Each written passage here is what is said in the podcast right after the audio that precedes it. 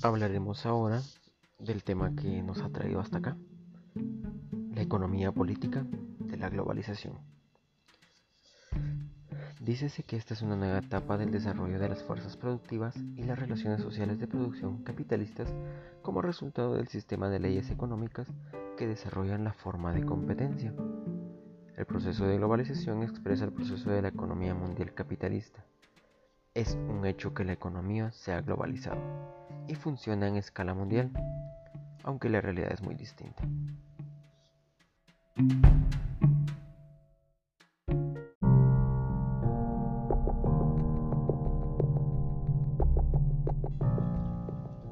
La opinión de Michael Porter dice que la economía política de la globalización es una ventaja comparativa que se crea y se mantiene mediante un proceso muy localizado. Se tienen diferencias económicas en escala nacional, lo cual contribuye al éxito competitivo. Dice él que el principal freno del proceso globalizador y a la construcción de un nuevo orden económico mundial es la permanencia de los sistemas productivos y de los estados nacionales. En la actualidad se perfilan tres bloques principales, el que forman los Estados Unidos, México y Canadá, liderado por el primero, y con la perspectiva de aglutinar a otros países de América Latina, el europeo encabezado por Alemania e integrado por los países de la Unión Europea, que se ampliará con la Asociación Europea de Libre Comercio y con los países de la Europa del Este y el bloque asiático con Japón, los cuatro tigres asiáticos, Corea del Sur, Hong Kong, Taiwán y Singapur, y la Asociación de las Naciones del Sureste. La mayor competitividad y las economías de escala de cada bloque no aseguran el crecimiento del comercio y la producción. Esto queda fuera de la evidencia histórica, puesto que desde mediados de los 90 ha habido una explosión del comercio internacional y de la inversión extranjera directa, creciendo ambas, especialmente la primera muy por encima de la producción mundial.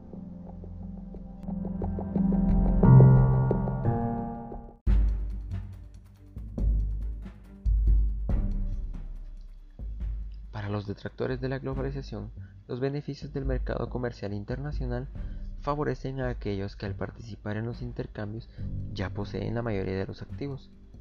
Cuando se realiza una transacción comercial, los mayores beneficios no los recibe la parte más débil, con pocos recursos, ni tampoco se los dividen a partes iguales, sino que pasan desproporcionalmente a los comerciantes más fuertes que de tal manera aumentan aún más su dominación relativa. Consideran que la globalización despojará de poder a los pobres ya débiles y dará más poder a los ricos y ya fuertes. La visión crítica del proceso globalizador se extiende al propio sistema capitalista, al considerar que la globalización neoliberal consiste en liberalizar el comercio y los flujos de capitales, de tal manera que se pueda comerciar con ellos sin ningún control en todo el mundo,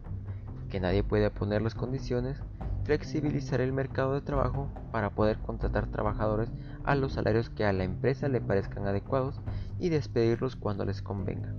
y desregular, es decir, eliminar todas las regulaciones públicas que la vida económica y social para que ellos puedan establecer sus propias reglas.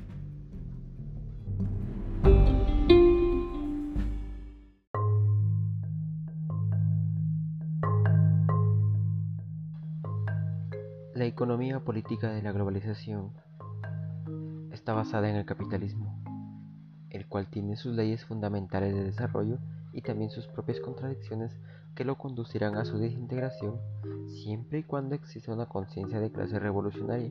capaz de conducir a transformaciones profundas que eliminen la explotación del hombre por el hombre, que es lo que promueve el sistema capitalista. No es un problema de razas, colores o idiomas. Capitalismo es tal en cualquier parte del mundo.